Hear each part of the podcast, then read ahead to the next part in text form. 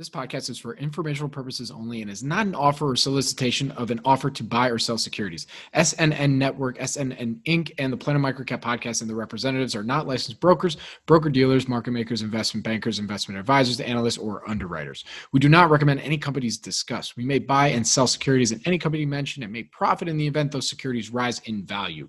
We recommend you consult with a professional investment advisor, broker, or legal counsel before purchasing or selling any securities referenced in this podcast podcast.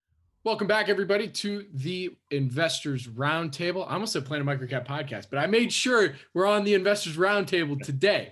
You know, but uh, I'd like to welcome you all back to the show. Uh, I'm your host, Robert Kraft. You can follow me on Twitter at Bobby K Kraft. That's B O B B Y K K R A F T. Uh, sorry, I'm going hat today. It's been, you know, it's an early morning with my with my uh, nine month old, but uh, you know, we got after it. So, you know, I'm excited for everybody who's joining us today. Uh, our panelists, our steam panelists, we got we got a tight knit crew today. Very tight knit, but that's important for what we're talking about right now. You know, you know, we don't have too many opinions on SPACs because I, I think you could just go on FinTwit and find too many opinions on SPACs. But we're gonna try and we're gonna try and, and, and get into it a little bit today. But joining us again, we got Steven Kiel from Arquitos Capital. Steven, always a pleasure. Thanks, Bobby. And we got Yaron Naymark from One Main Capital. What's up, Yaron? Still hey on the beach, I see. Still on the beach. Beautiful. Never, le- never leaving. Good. it looks cold where you are. It looks cold where you are. I see. I see little snow tips up there. You know, I was telling somebody uh, the other day, like, you know, my apartment actually is in downtown and actually has this view, but I decided I'd rather use the graphic that of the view instead of the actual background. You know, I think it made more sense. Yeah, right? So you, you surf in the morning and ski in the afternoon, right? Oh, that's that's the epic day. I still have yet to do that. I had a couple friends that have done that, and they've been pushing me to do it. But well, that, that's gonna ha- that's gonna happen soon, assuming the uh, assuming you get a babysitter. Wait, how far, babysitter. How far, how far yeah. of a drive would it be? Let's say you surf in the morning. How far would it be to like I don't know, like Tahoe or where? Where would you drive to? Um, well, or you would take you want, your chopper the short the chopper yeah right the uh the shortest the the shortest to like the best ish quality is like you surf in the morning here and then you drive to big bear. Big bear yeah. big bear is like two and a half three hours away. I mean or you could go to mountain high which is like I, I think an hour hour and a half away. I've never been to mountain high. I've only done big bear but um you know you can do it. Come to california. Surf and ski same day. Let's do it. But you know you might be able to get there one day and it might be through a SPAC because SPACs are all, you know, it's a thing right now. If you're the sponsor, yeah. if you're the spot, yeah, sure, right. Maybe not as the investor. yeah, exactly. Maybe. I mean, you know, as you guys saw in my email, you know, I, the topic that I had, and, and this was when uh, I actually came up with the, this one myself, believe it or not, is uh, was really SPACs question mark. What the hell's going on here? because I, I think we we all are uh, as investors kind of like, all right. I think I saw Shaquille O'Neal is now doing a SPAC. I mean, everybody's doing a SPAC. So let's start off first. Let's give let's give a quick definition. You know, what what is a SPAC? Maybe a little history too about you know how it's gotten to where we are today. So who, who wants to take the definition and and then we'll shift to the history. I'm happy to start. I mean, so SPAC stands for Special Purpose Acquisition Corporation. Um, basically, it's a shell company that um, some sponsor uh, takes public. When he takes, when the sponsor takes the SPAC public, they raise a bunch of cash. Um, and so then what you have is you have a public entity that's just sitting on a ton of cash. That cash is not in the sponsor's bank account, it's in a trustee's bank account. So that sponsor doesn't even have access to that cash. They can't touch it and it's sitting in risk-free government securities, probably of two-year duration on average, which is how long the SPAC is eligible to be in those securities for before announcing a merger. And so basically, if you buy into the IPO of the SPAC, um, the sponsor comes around to you know a bank and says, "Hey, I want to raise a SPAC." This, the bank goes out to its clients and they say, "Hey, do you want to participate in this IPO?" And the people who participate in IPO, they get shares of the SPAC. Usually they come public at about $10 a share. So for your share that you buy, you have $10 a share sitting in a trustee bank account and you get a SPAC share that trades for 10 bucks. Um, over two years, if no deal is announced by the SPAC, you get back your 10 bucks plus interest from the risk-free securities. So really that's kind of your downside. If a deal is announced or if no deal is announced, either way, your downside before the deal closes is 10 bucks because you can choose when a deal is, let's say no deal is announced. That's the first one. If no deal is announced, you just get your 10 bucks back plus interest from the risk free securities. If a deal is announced, you then get to vote on whether you like the deal or not. If you vote yes, now you own shares in a company that merged with the SPAC. So now you own shares in a fundamental equity. If you vote no, you get your 10 bucks plus interest in cash back and you give back this share to the sponsor. And so your downside from owning this thing is 10 bucks plus interest. That's how much you can get. Um, your upside is if the sponsor announces a deal that people like, the stock can go up and you know you could then own the upside of that acquisition. So like if you trust the sponsor to get a good deal done at below market terms, then you could buy something at 10 where the downside is 10, you know the downside is 10, and you could wake up one morning and they announce a deal that everyone likes and the stock could open at 15, it could open up at 20. You could you know, maybe it opens up at 11 and you decide you like the deal, so you vote yes to the deal. Then you keep your shares, and over the next two years, that stock can go up 5x, 10x. The most popular one that I think that's done really well over time was Burger King, which the parent is QSR, which I don't currently own. Um, and the, the name of that company is Restaurant Brands. And and Burger King actually, the franchisor came public via SPAC. Um, I think it was like in 2012 or something like that, but I don't remember the exact year. And the stock has done incredibly well. Um, the con the counterpoint is there are a lot of SPACs that have not done well at all. Typically, the sponsors have very little skin in the game. They put up a little bit of the capital. They take a decent amount of the economics through like a carry type structure. They they vary by you know different SPACs have different carry structures but they typically get warrants and or just straight equity in the deal they find and they put up very little capital to get that and so um, they only have a two year clock that starts from the second they come public to find a deal and like they get all this econo- all these economics if they get a deal to close and if they don't get a deal to close they actually lose a little bit of money that they had to put up front to like set up the SPAC and so when you get close to two years into the life of the SPAC the sponsors just tend to overpay and, and buy bad companies because they're like, you know what? I can get all this upside for free. Who cares if it doesn't do that well? Or the SPAC expires, everyone gets their cash back, and I lost my upfront investment. And so there's a lot of incentives for sponsors to do pretty bad deals. Um, one other element I forgot to touch on is that if you participate in the IPO of the SPAC, if you buy those shares for 10 bucks, not only do you get the potential upside of the shares, you also get warrants associated with those shares as well.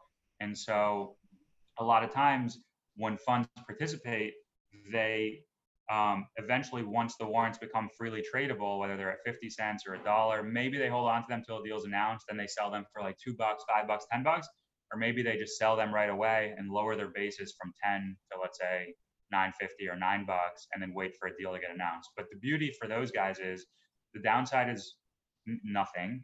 Um, basically they're owning treasuries, right? And and you could lever the crap out of that strategy because it's very stable, right? Um, like because you could at any time after after two years, you know you're going to get your ten bucks back, or anytime a deal is announced, if you don't like it, you could vote no. It's basically a cash alternative, and so you could for every dollar you have to invest, you could in theory buy five to ten bucks worth of SPACs and hope that on average some of them work out well. For the rest, you're just going to make the risk-free rate on. And so like they get the warrants, they get the common equity, they get to lever the crap out of it, and every once in a while you end up with a Nikola, which I have no position in, that can go from 10 bucks to like I forgot where it peaked out. I don't know if any of you guys remember, maybe like Yeah, I look, I'm just looking right now. I think it got up to 70 something. 70 bucks. So And now it's back down to 22, which is still despite all everything that occurred to it, it's still at 22.97, right? So it's still Yeah. a double in a it's still double from the SPAC price. So like you have these event guys who just participate in any SPAC with any sponsor that they think could get a remotely reasonable deal done. And the sponsors basically have these blank check companies that then they go out and try to find merger partners with.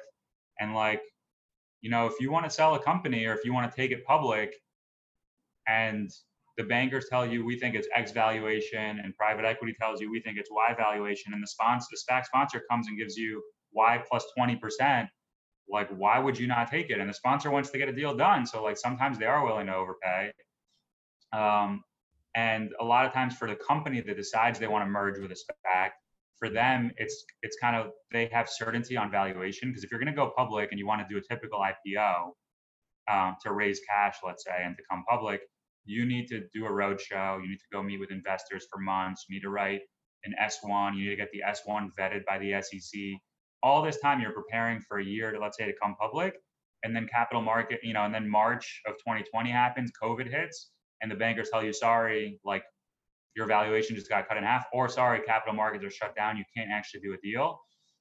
And so a SPAC sponsor can say, hey, why don't you just avoid doing that year? We could do two months of diligence. We could do it very quick. You have to deal with one party, not a thousand of potential investors. We'll tell you the valuation we'll come in at before you go through the whole, you know, dog and pony show. And if you like that valuation, you don't need to worry about what capital markets are going to do next year. You don't need to worry about whether there's going to be demand or not. Um, and so the, the only downside to a company that wants to come public that way is they have certainty on valuation, but not certainty on the transaction actually getting done. Because if you own shares in the SPAC, you can vote to redeem your shares if you don't like the deal. So if everyone votes to redeem because no one likes the deal, then the company ends up without a transaction. And so lately, what you've seen is the sponsors, as they announce these deals, at the same time, they announce a PIPE, which is a private investment in a public entity, right. um, with a with a co-sponsor.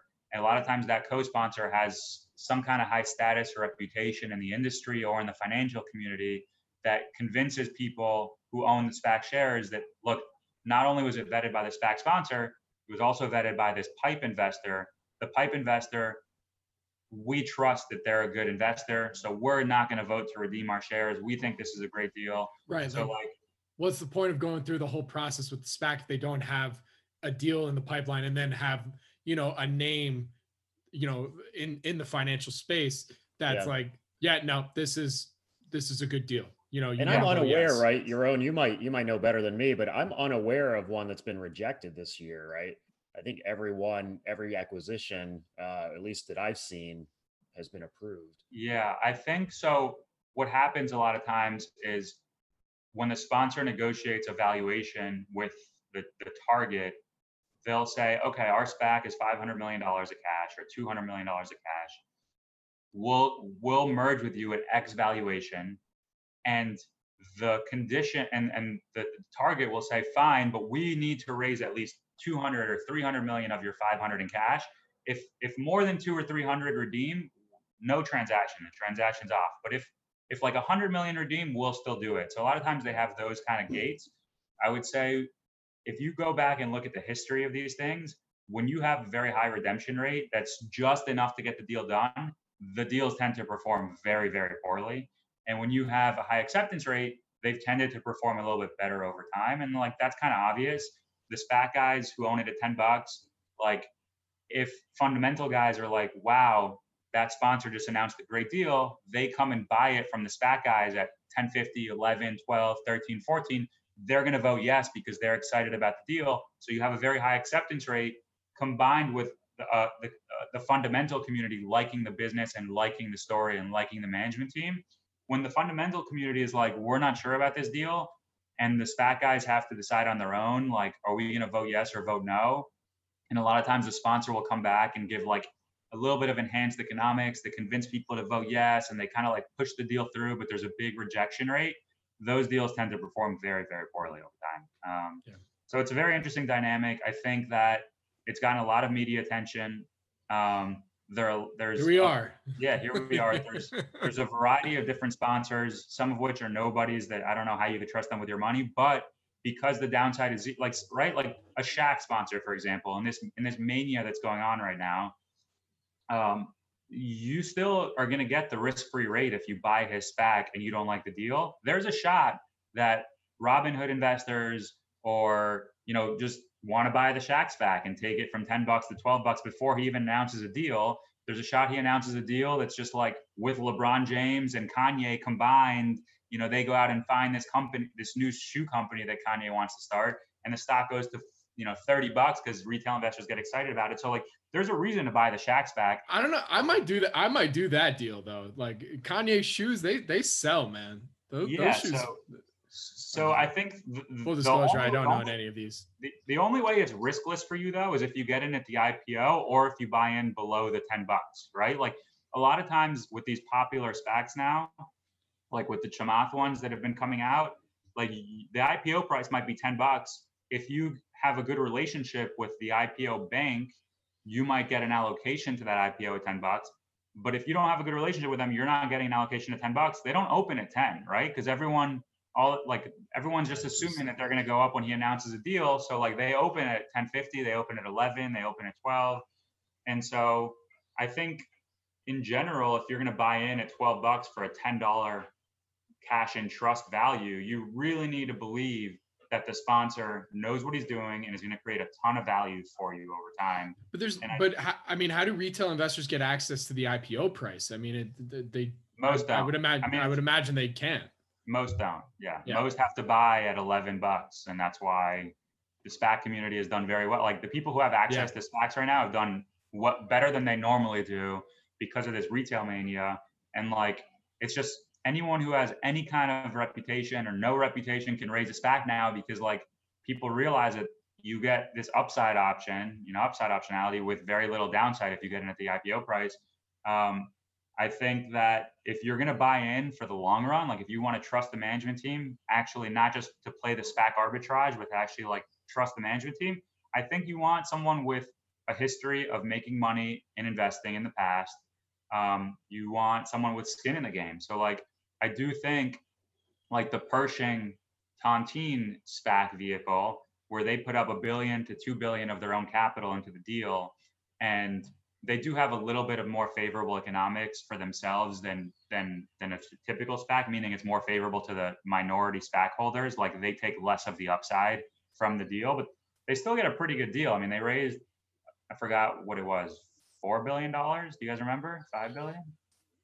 Um, whatever. But they are gonna get in return for merging with some company, they're gonna get a warrant, like a five-year warrant probably 15 or 20% out of the money for 6% of the enterprise value of the thing they merge with, right? So like if they merge with a 50 billion dollar company, which like if a 50 billion dollar company wants to raise 5 billion in IPO, maybe Bill Ackman can come to them and say, "Hey, you don't need to raise 5 billion in IPO, you could just merge with my SPAC and get the 5 billion." In return for that, he will put in a billion of his own money at that valuation of, the, of his fund's money. He will also get a 6% warrant for the whole $50 billion.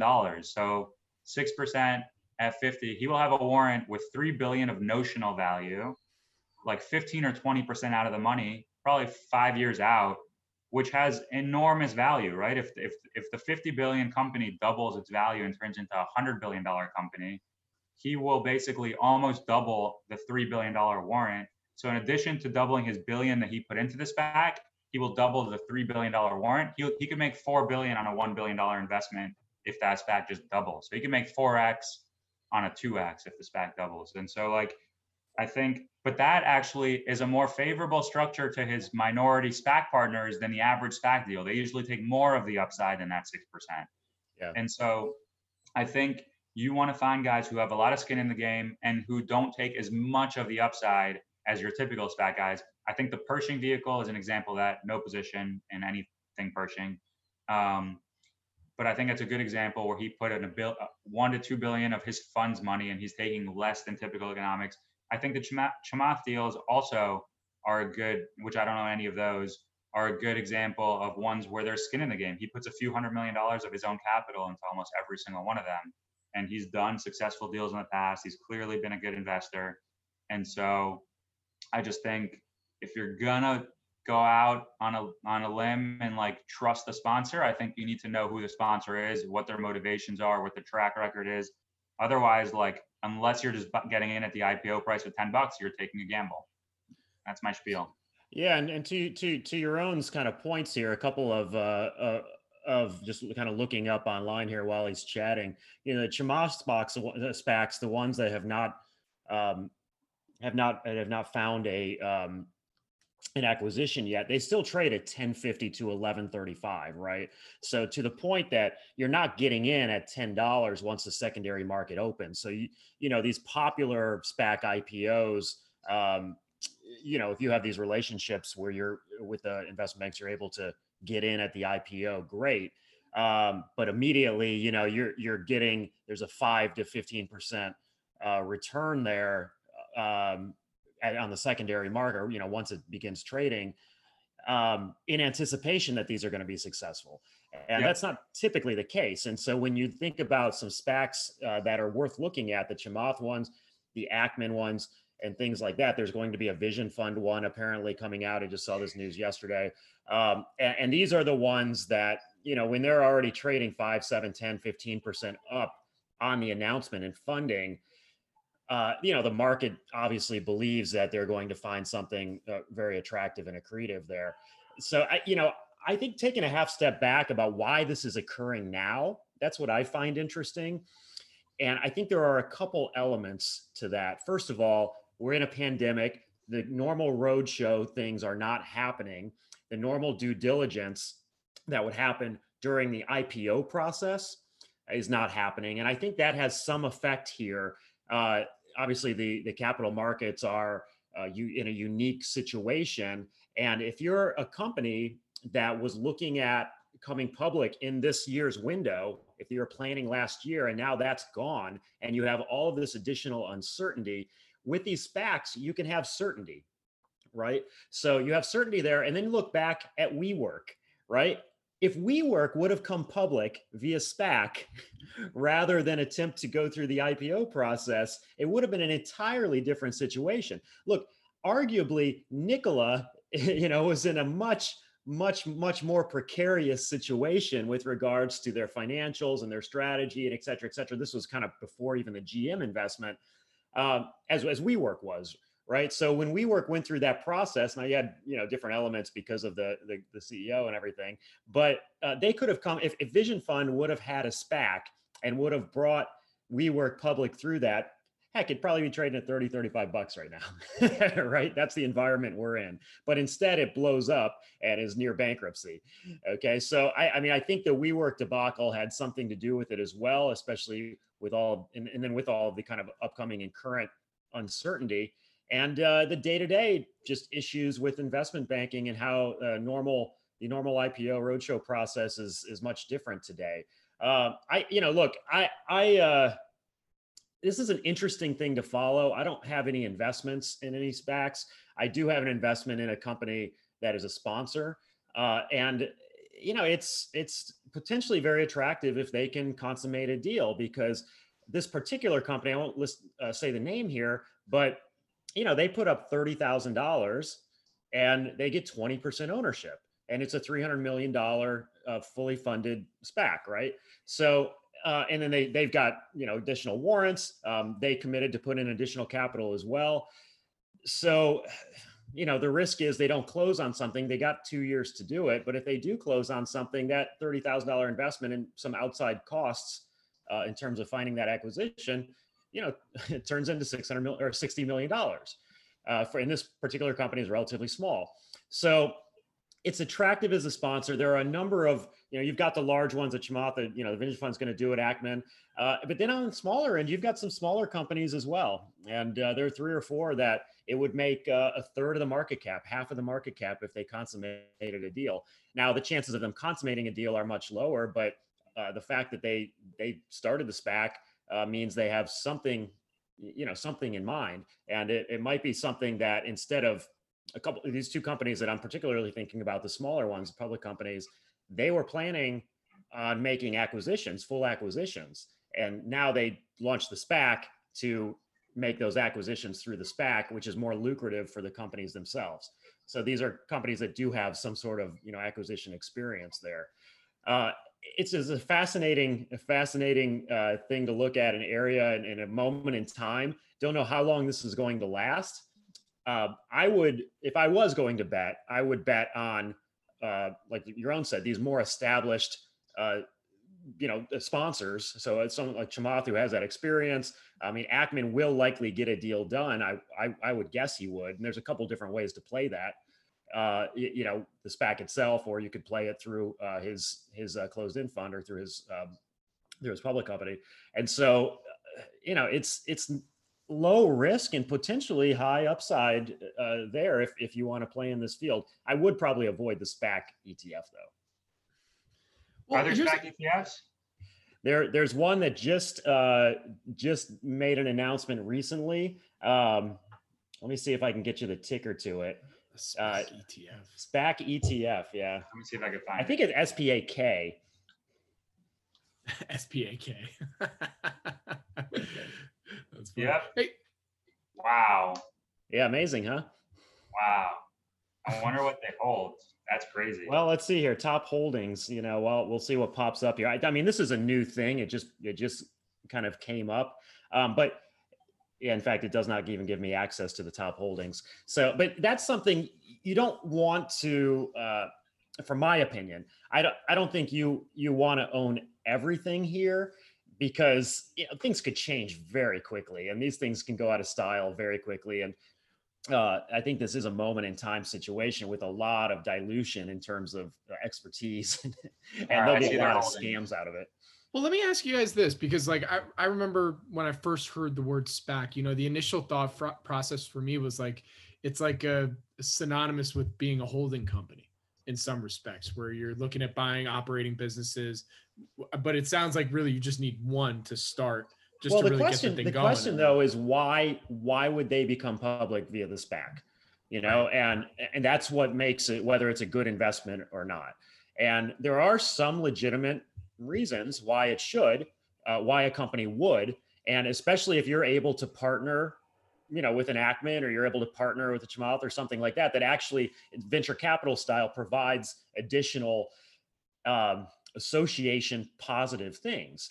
Uh, if if you're in a desperate situation, if you're at the end of this cl- closing in on the end of the two year period, and you know that's that's when some of these acquisitions they're kind of uh, they're forced to be made because the sponsor needs to close something. Somehow the sponsor convinces uh, you know the funders to accept it, and uh, th- that's where it gets a little bit more more dangerous, I think, as an outside investor. And I've seen that with a couple other companies I've looked at through the you know a couple that came through came public via SPAC, uh, where you know they otherwise would not have been able to successfully gone through go through the roadshow right or successfully ipo or they might be in a situation where they're you know they they they are in a more precarious financial situation. I think that's totally different than some of these uh, late stage venture uh, deals that are coming public through very established sponsors. Right, because it sounds like most of these deals that are, or these companies that are being looked at to go public via SPAC, we're not just talking about. Because one of the things I thought to myself was, okay, is it because of the pandemic that we have some of these private companies that are like, you know what, you know, I'm looking for an exit at this point, you know, yeah. and so. I, and, I, and, I, and I and I and I took I I was gonna say like I was I took that thought process back because it doesn't really seem like that is really necessarily the case anyway when it comes to at least on the successful SPAC side. Yeah, if you're looking for an exit, private equity is sitting on as much dry powder as they've ever sat on. Right. Big big companies are pretty well capitalized and are able to buy small competitors or small right. emerging uh, players if they want to. And capital markets right now are wide open if you want to come public the traditional way. Credit markets, capital markets. I, ju- I, I think that you had a little SPAC mania. I think it was like in during the dot com bubble or in the housing bubble. I forgot which one. And then it all a lot of them collapsed, and so people were turned off by the word SPAC for a long time. Well, why did people, they collapse? Um, because they did bad deals. just bad right? deals. Like, okay. Like you basically need fundamental investors to believe in order for the SPAC ARB guys to want to buy in and and hope that they could hand it off to the fundamental believers and they make their money. The ARB guys do right. not want to take they don't want to take fundamental risk. Like a lot of the ARB guys, they're out at 10 bucks. Whether you know whether it's them redeeming their shares or them getting uh, you know the redemption if no deal is found or them selling it to fundamental guys before they ever have to vote on whether they like the deal or not. So like when a deal is announced, if the stock goes to 12, the ARB guys sell it to the fundamental guys at 12. The fundamental guys then take it and vote, yes, we're going to approve to close this deal. We're not going to redeem.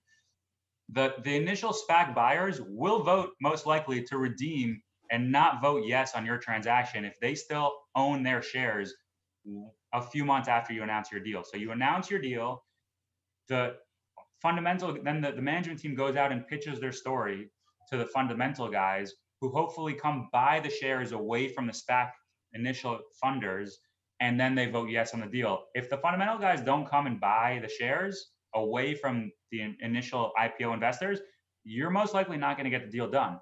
So, like, if those fundamental guys get burned by SPACs over and over and over, and they're not there to buy the shares from the the ARB guys, then the ARB guys won't buy into the IPOs anymore because they don't want to just make risk-free rate, right? Their their their their cash is sitting in an account making one percent for two years, with the option that they could wake up one morning and Nikola merges with their SPAC, and it's and now instead of ten bucks, they wake up and it's worth twenty bucks, with their downside basically zero.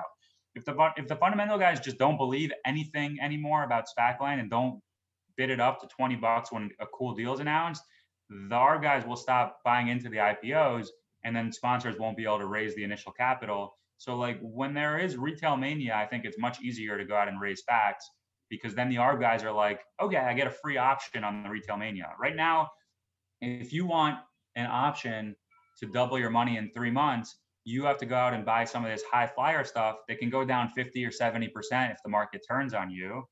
Or you could buy shares in a SPAC, your downside is zero, and you could wake up one morning and wake up and you 2x your money. So, like, I think if you want to bet on retail mania with limited downside, SPAC is an interesting way to do it bankers obviously realize that SPAC sponsors obviously realize that everyone makes a lot of money when all this stuff works.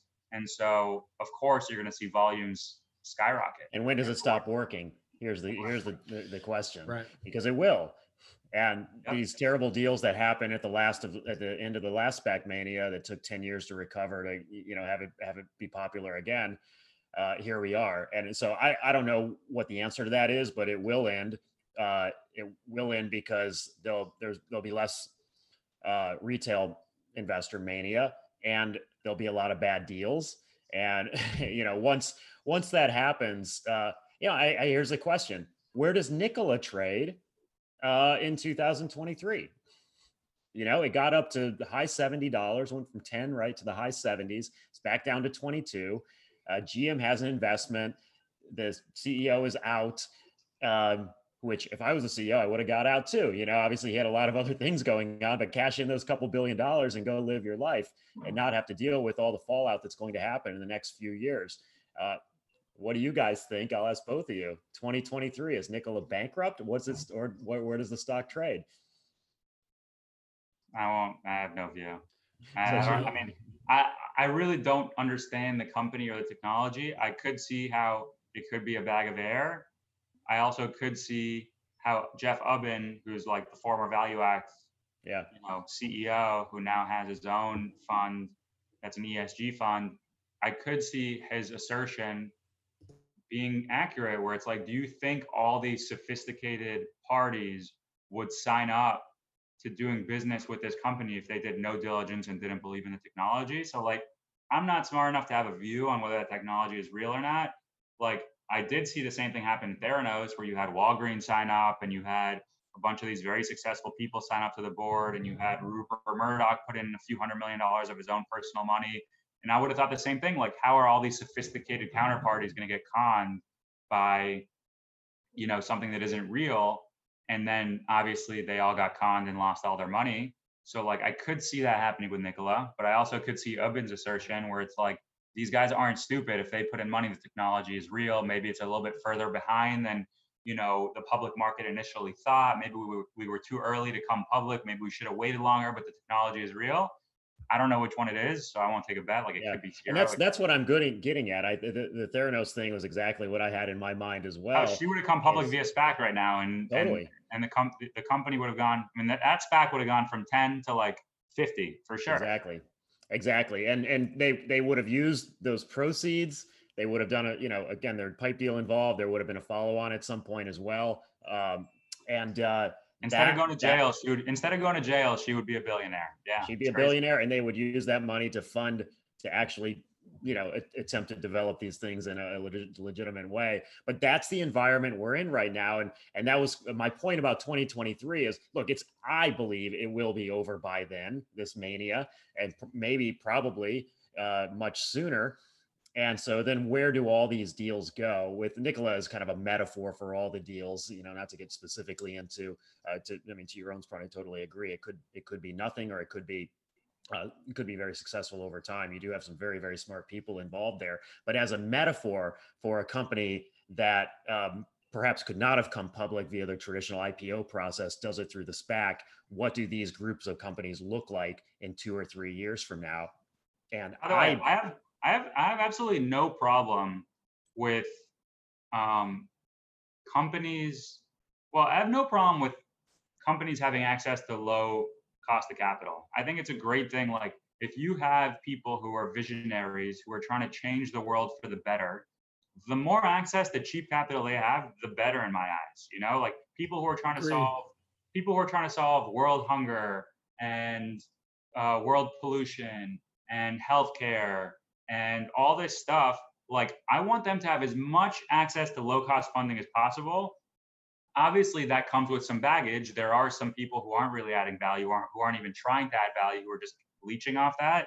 But like, I have no problem if if if retail investors want to, you know, buy the dream and fund these, and eventually some of them could work out. You know, like Tesla had access to low cost funding, and the haters hated for a very long time.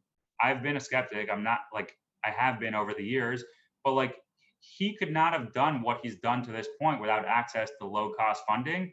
And he's pushing other OEMs really hard to get their act together, something they wouldn't have done without him pushing them. So like it's a net benefit to the world as much as people like might not like the way he does it or his personality and like you know you could see a, an alternative version of this of his story where he ends up like more like elizabeth holmes or trevor milton or whatever of Nikola. I mean he could have ended up you know just as easily down that path if capital markets turned against him at the wrong time. But like the fact is they supported him and he's changing the world for the better because of it.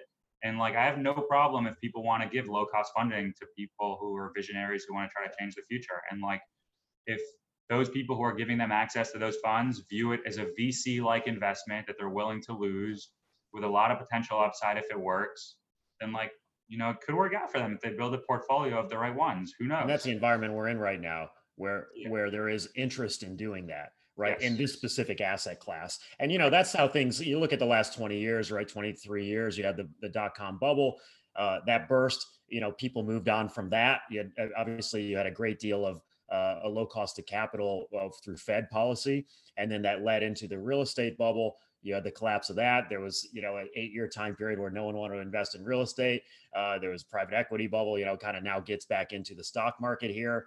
And and that's kind of where we're at and that's the nature of things. The the i don't i'm not going to say this is specifically a bubble but there seems to be obviously a lot of of interest at this particular time and uh, we'll move on from this just like we always have we'll, we'll see what asset class we go to next and we'll see how long it lasts and so our goal i think as investors right is well how can we play it in a way that's lower risk and and uh, you know doesn't have us holding the bag at the end of that time period Yeah, I mean, a couple follow-ups that I had from this, you know, and uh, oh, there he is. Uh, you know, a couple follow-ups that I had from this, you know, thinking about okay, SPAC market is here right now. Okay, we all agree it could go away, whether it's a couple years, next year, a couple months. You know, we don't know when this is kind of going away, but I mean, are we going to be left holding or seeing, you know, a bunch of companies that went public via SPAC that you know we're just capitalizing on a mania or or some sort of trend right now? I mean, are we going to start seeing a bunch of you know EV companies that went public via SPAC that are now just gone, or you know, uh, you name the trend that's uh, crypto? I don't know. You know, are we I going mean, to there, start? there will be like bag holders. There will be spag holders holding the spag. There will be people- holders. there will be people left holding the spag. Sorry, we're not I laughing think- at anybody's unfortune that may happen from this. you know what though No, I don't nobody's want- laughing at their anyone to lose misfortune money. I don't want anyone yeah. to lose money. No, no, of course not. but it like, was their how- own decision. And and the, here's the thing: is once you get, we're not to the late stage of it yet. I think that's that's fairly obvious. Once you get to the late stage, it's going to be cannabis, crypto, and and everything like that. And I, we're not quite there yet, but maybe we will be in a year and a half as as we're hitting the time period of some of these. I do think it's un, I do think it's unfortunate that you do have people who are just financially motivated, taking advantage of this opportunity to just raise money, even though they don't really know what they're doing or have a clear vision for how they want to change the world by doing so. I do think it's unfortunate because they're going to end up ruining it for the guys who do have a clear vision and who do want to add value by raising these SPACs. Um, and but I don't think like you're going to have more zombie companies because of this than maybe you will maybe you will but like it's similar to like you know the vc bubble that funded a lot of companies that might not have existed if there was no vc bubble the, the first one that comes Right. to mind as i think about it is like i do think if there was no vc bubble there would never be an uber competitor in the us i think like the fact that there's lyft was only because it was people were willing to fund a number two player in a market that sh- like if you thought about should have been kind of winner take all like if you think about StubHub, if you think about eBay, if you think about Amazon, like you think about marketplaces in general, there's like one big marketplace to buy stuff at. Oh, the other one that comes to mind is all these food delivery delivery platforms, right? Like they're really like if you want to buy tickets, you go to StubHub. Maybe now because Ticketmaster was so dominant in, or Live Nation was so dominant in like in you know in initial sales of tickets that they were able to build a resale platform as well. But like they funded that with internal profits. They didn't like it wasn't a, a pure speculative bet. But I would think like a food delivery platform, like there really should only be one. A car, you know, a ride hailing service, there really should only be one. And that platform should be dominant and very profitable.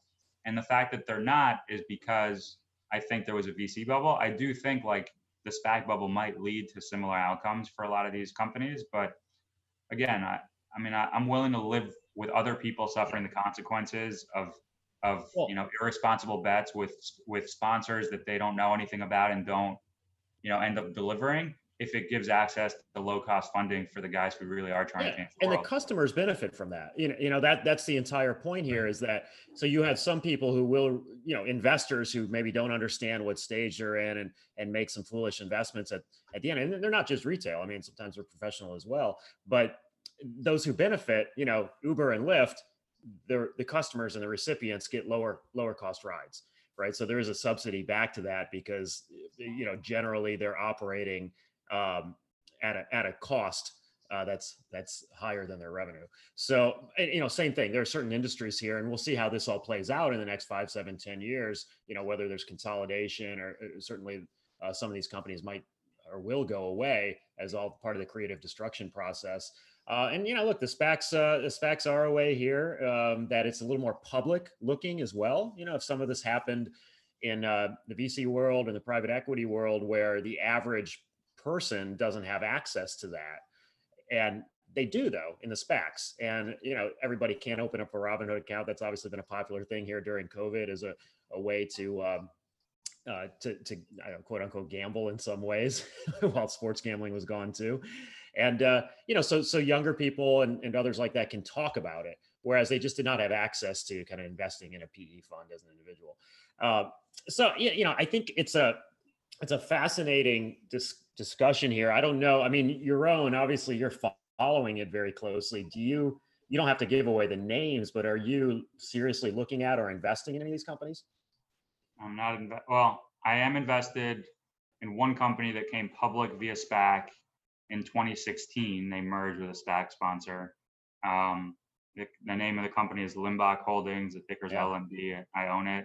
Um, I think that they initially burned the initial buyers, the fundamental buyers of the SPAC deal. They disappointed on their fundamental performance. They um, took their eye off the ball in terms of their balance sheet and their working capital management. So they got pretty liquidity constrained and almost ran out of money and had to go out and borrow money at 13% interest in order to stay in business. And so people got fed up and sold it down. After the deal was announced, they went from 10 to like 15 or 16, and then it went down to as low as two um, because everyone lost faith in them. Um, So I own a, a, a broken SPAC that's now in at the rehab in rehab, and I think is going to make its way out of rehab at some point in the next 12 Yeah, and it's months. at nine thirty right now, just to just to put put a price on it here. So it's really amazing. It got down to two dollars, and and you get into these situations, SPAC or no SPAC. I mean, where it's basically the the equity, the stock price is a call option Yeah. on the survival of the company when Yeah. it gets down to that price. It's not a bad idea to have a little basket of those every once in a while. Yeah, so I mean, you, there are a bunch of those that go from 10 to 15 down to two, and some of them go from two to bankrupt, and some of them go from two back to 10. And like the reality is, if it's a relatively unlevered company and it goes from the initial SPAC price of 10 down to two, then the enterprise value that you know might have been 15 or 20 percent too expensive at the time of the SPAC transaction is now might be 70 or 80 percent cheaper than that 15 or 20 percent too expensive. So they could get really interesting. I do think it's an interesting place to fish in the, the areas where like unsophisticated buyers buy them from 10 to 15, then get scared and puke them from 15 down to two. Like if you see SPACs at two or three bucks, like generally they're hated. People don't trust the management teams anymore. They burned a bunch of investors. And like the only one I currently own is Limbach. I've looked at others in the past. Um, I think there are others that have gone from two back to you know ten or whatever. Um, there's energy and infrastructure. What's is it IEA or EIA? Uh, IEA infrastructure and energy alternatives. Uh, energy alternatives. They came public via SPAC a few years ago. The stock got as low as like a buck seventy, and now it's back up to eight bucks. Um, I think. I think I, Yaron point is put an alert on two dollars and fifty cents. Anytime a SPAC goes below that, get a basket of those. Half will go bankrupt, half will go up to eight. yeah, the mattress, the- the mattress company Purple Innovations that com- that competes with with uh with uh Casper, like that came public via SPAC. It got as high as like it sold off right when the deal closed actually, down into like the five dollar range, and now it's at thirty bucks. Um, and I think there's one more I'm thinking about. Um, Actually, we we did a whole we did a whole uh, uh, episode on uh, avoiding the crowd with Maj Soidan on Purple, and just looking at that a portfolio protection series episode just on that. Ah, So- interesting. yeah, Interesting. so- All right. yeah. Yeah, I just think I think like broken SPACs are an interesting pla- place to fish. I think if you can get an allocation to what you know is going to be a popular SPAC at the IPO, I highly recommend. Well, I actually don't. I don't give investment advice actually, but I would highly recommend myself if I were advising myself to subscribe to as many shares as I could in that SPAC because I do think it's an interesting option, and I would treat it like cash in my portfolio. So like I wouldn't treat it as exposure really. Um, and I do think there are interesting ways, like um, to Steve's point, like the Pershing vehicle, the close-ended vehicle. If the SPAC announces a good deal, like I said earlier, he has the billion of the fund's equity that he's going to be putting into this thing. He's also going to have six percent warrants on the SPAC target. Those six percent warrants are going to belong to the close-ended vehicle, in addition to the, the, the off, his offshore fund as well um, and probably his onshore, onshore and offshore funds as well. But like that could end up increasing NAV of his closed-ended fund by a fair amount if the SPAC performs well, like a lot. Like it could, you know, provide 30% upside, 50% upside to his closed-ended fund. So like if he announces a deal that you like, maybe that's an interesting way to play it. Um, so like I definitely keep my eyes on it. I think anytime you have a big wave of investors into something, you know, there's a potential for them to all panic out. I just think it's interesting. I'm I'm genuinely curious. I keep my eyes on it, but I'm not very involved right now. Got How about you? Hey, what? Oh, sorry, Steven. Yeah. No, the only the only thing I own is the smaller company that's a sponsor, uh, and I think you know that's that's kind of the area where I'm looking at. I actually did for a short time period several years ago own Limbach as well, um, and and uh, this was a, a couple month time period of the warrants. But um, yeah, right now I don't know any SPACs. It is an area, an interesting area to look at, especially as you're as you're kind of a special situation investor. You're looking for company specific uh, things here uh, because look, there's in certain certain uh, instances it could be low risk and very high reward, as we've discussed.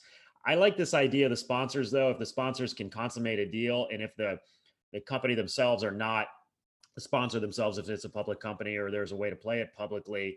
Uh, if the one I'm I'm holding, for example, it already trades at like a 30% discount to its liquidation value, and you have this additional uh, potential upside here. Uh, if the SPAC finds an acquisition, it is already fully funded. You know, you've got another situation with some smaller companies where, again, it's a. am uh, thinking about one in particular. Again, don't want to share the name, but you could, you know, it would mean 30 to 40 percent of the market cap of the company itself, eh, which is very interesting. And as long as the company is attractive attractively priced now, uh, that you're getting free look at that upside. Uh, the Ackman vehicle is interesting as well on the sponsor side. So I, I would look at the sponsor side. Uh, I am looking at the sponsor side and, uh, you know, be very selective on the actual SPAC side itself. But I guess, you know, to Yaron point too earlier, it maybe maybe the other way to play it. I don't know this. I'm not doing this, but maybe the other way to play it is look at these broken SPACs because those those companies who publicly look very very bad that's where there's potentially the most upside if you can take a basket approach or be diversified i typically don't do that um, but it's you know when when it's possibility of bankruptcy and if there's not a bankruptcy it's a 5x that's not a bad way to look at it if you can i mean if a management team if a spac sponsor is very close to not getting a deal done and they want to get the deal done because there's a lot of economics that would accrue to them, they could over be overly promotional in trying to convince fundamental buyers to buy the shares before the transaction closes and vote yes to, for the transaction and not to redeem the shares. So like you could have situations where like if it's not that well received up front, they become overly promotional to get the deal done. Then you have a bunch of disappointed investors, but maybe the business isn't that bad. And I think I mean that's that's the bet I'm making on Limbach. That's the bet I've made, and that's the bet I'm making. So, hey, yeah. what one last question on on SPACs, just to kind of wrap it up here. I mean, from from kind of like a, I, I guess you'd say from a, a technical side, when you know these things are are announced and whatnot. I mean, are they typically announced with the potential deal in mind or they usually just announce with the sponsor the lead investor and then like here's our vision like we're to go after a media company or a tech company you know what what's usually how how how it's marketed and put out there it's usually a sponsor um, who says give me a bunch of cash i'm either going to go out and try to find an acquisition in like you said media or tech or just anything i see fit if i'm a really good investor no, um, you know, there's no pipe yet. There's no uh, target in mind yet. And then they go out. They have a two-year period where they act like a private equity firm. You know, they call bankers and they're like, "Hey, show me any deals you might have." They might do management meetings. They might submit LOIs on potential targets. Then, if the LOI is accepted, maybe they do deep a deeper dive of due diligence. Then they like try to move the LOI into a definitive purchase agreement you know, finalize it, all the legal docs, and then once they're ready to announce the deal, once everyone's ready to sign, they file an 8-K saying today SPAC company F is merging with fundamental company B at this valuation. Please see the our attached investor investor presentation. They usually put out a deck, whether it's like a 15 or 30 page deck, talking about the business and why they think it's an interesting opportunity for investors to own it, and why they're coming public and and then that, and then they and oh and then the management team of the target they do kind of like a mini roadshow to try to convince fundamental buyers to buy the SPAC shares from the event guy who signed up for the initial IPO and vote yes for the deal. That's kind of how it plays out. Got it. All right. You know, I was just looking while while Yaron was talking there. I mean, the Pershing Square, it's still a massive discount to NAV. it's it's really crazy, and I it's amazing that you get some of these SPACs that get bid up uh, after the acquisition is made and things like that. Where on the other hand, some of the sponsors uh, that have not yet consummated an acquisition are trading at significant discounts to to their liquidation values and NAVs, such as Pershing Square and such as my holding and a couple other holdings that, that are a couple others on my watch list. And I, I don't I wonder why that is. Maybe it's a misunderstanding from the retail world about the value uh, of the sponsor. You know what what value would go to sponsors. Um, I, I don't know. Maybe the sponsors haven't been talked about as much, but it is crazy to me. You know, Pershing Square Square's traded at such a discount for some time now. Uh, and you know, the fact that, as Yaron mentioned, there's so so much potential upside if uh, a deal does get done that uh, it's you would think it would trade at least close to NAV to give some respect for that upside. Absolutely. Yeah, I agree. I agree. Yep. All right, guys. I think I think I think we covered it. I don't know. Is there anything else that we that we missed in this? Uh, what the hell is going on here with SPACs? You know, I feel like I got most of my questions answered. And the only question I have is why don't the three of us get together and form a SPAC acquisition vehicle? Acquisition. We can call it spectacular. How many funds can we come up with? I think that's the, you know, we got a SPAC that, we got a, a SPAC acquisition vehicle, uh, we got the SPAC, SPAC. we got the SPAG holder. That I think we said holders. that earlier. I like that one. I mean, dude, there's. Let's just keep going. We'll we'll have to save that one for part two of this discussion. well, look, we got we got the marketing down, uh, so so we'll, we'll, we'll run with that and uh, hopefully we won't be the late stage guys. Spodcast? Would you call it a spodcast? yeah, spodcast. Spack it to yeah. me. Yeah, spack it to me. That's good. All right, guys. Um, we're let's uh, we're we're there. Let's close it out. Where can my audience go and find more information about you and follow you? So, uh, Steven, let's start with you. Yeah, well, thanks. This was fun today, guys. Uh, Yaron, obviously, a lot of great information. Uh, I appreciate that, and uh, it's always a fun conversation here. Uh, and I, I, think there's some interesting, again, some interesting ideas, uh, especially for those who are listening. I would just say, look at the sponsor side. Let us know if you find any other interesting ones that uh, that are trading at NAV or below with that potential upside, because that also is an attractive way to potentially play this. Uh, you can find me on Twitter, uh, Steven underscore Kiel. That's with uh, Steven with a V, last name K I E L. I'm at arquitos.com. Arquitos Capital is my fund, and then Willow Oak Asset Management is uh, uh, a company I'm associated with that provides operational services to uh, funds as well. So you can find us at willowoakfunds.com. Very good. Yaron. This was fun. Uh, thanks for the time as always, guys. You all can find me uh, on Twitter. The handle is one main capital, the number one, then the word main, M A I N, capital. My contact information and website info is on my Twitter page as well. And so look forward to connecting with everyone. Very good. All right. Well, this has been the Investors Roundtable. Um, I'm your host, Robert Kraft. You can find me again on Twitter at Bobby K Kraft, B O B B Y K K R A F T. You can listen to every episode of the Investors Roundtable on our YouTube channel, youtube.com slash SNN Wire. And thank you all for watching. Thank you, Yorona Steven, for participating. And uh, I'll spack you later. Oh, there it is. Back it's out. the it's back out. later, guys. See ya.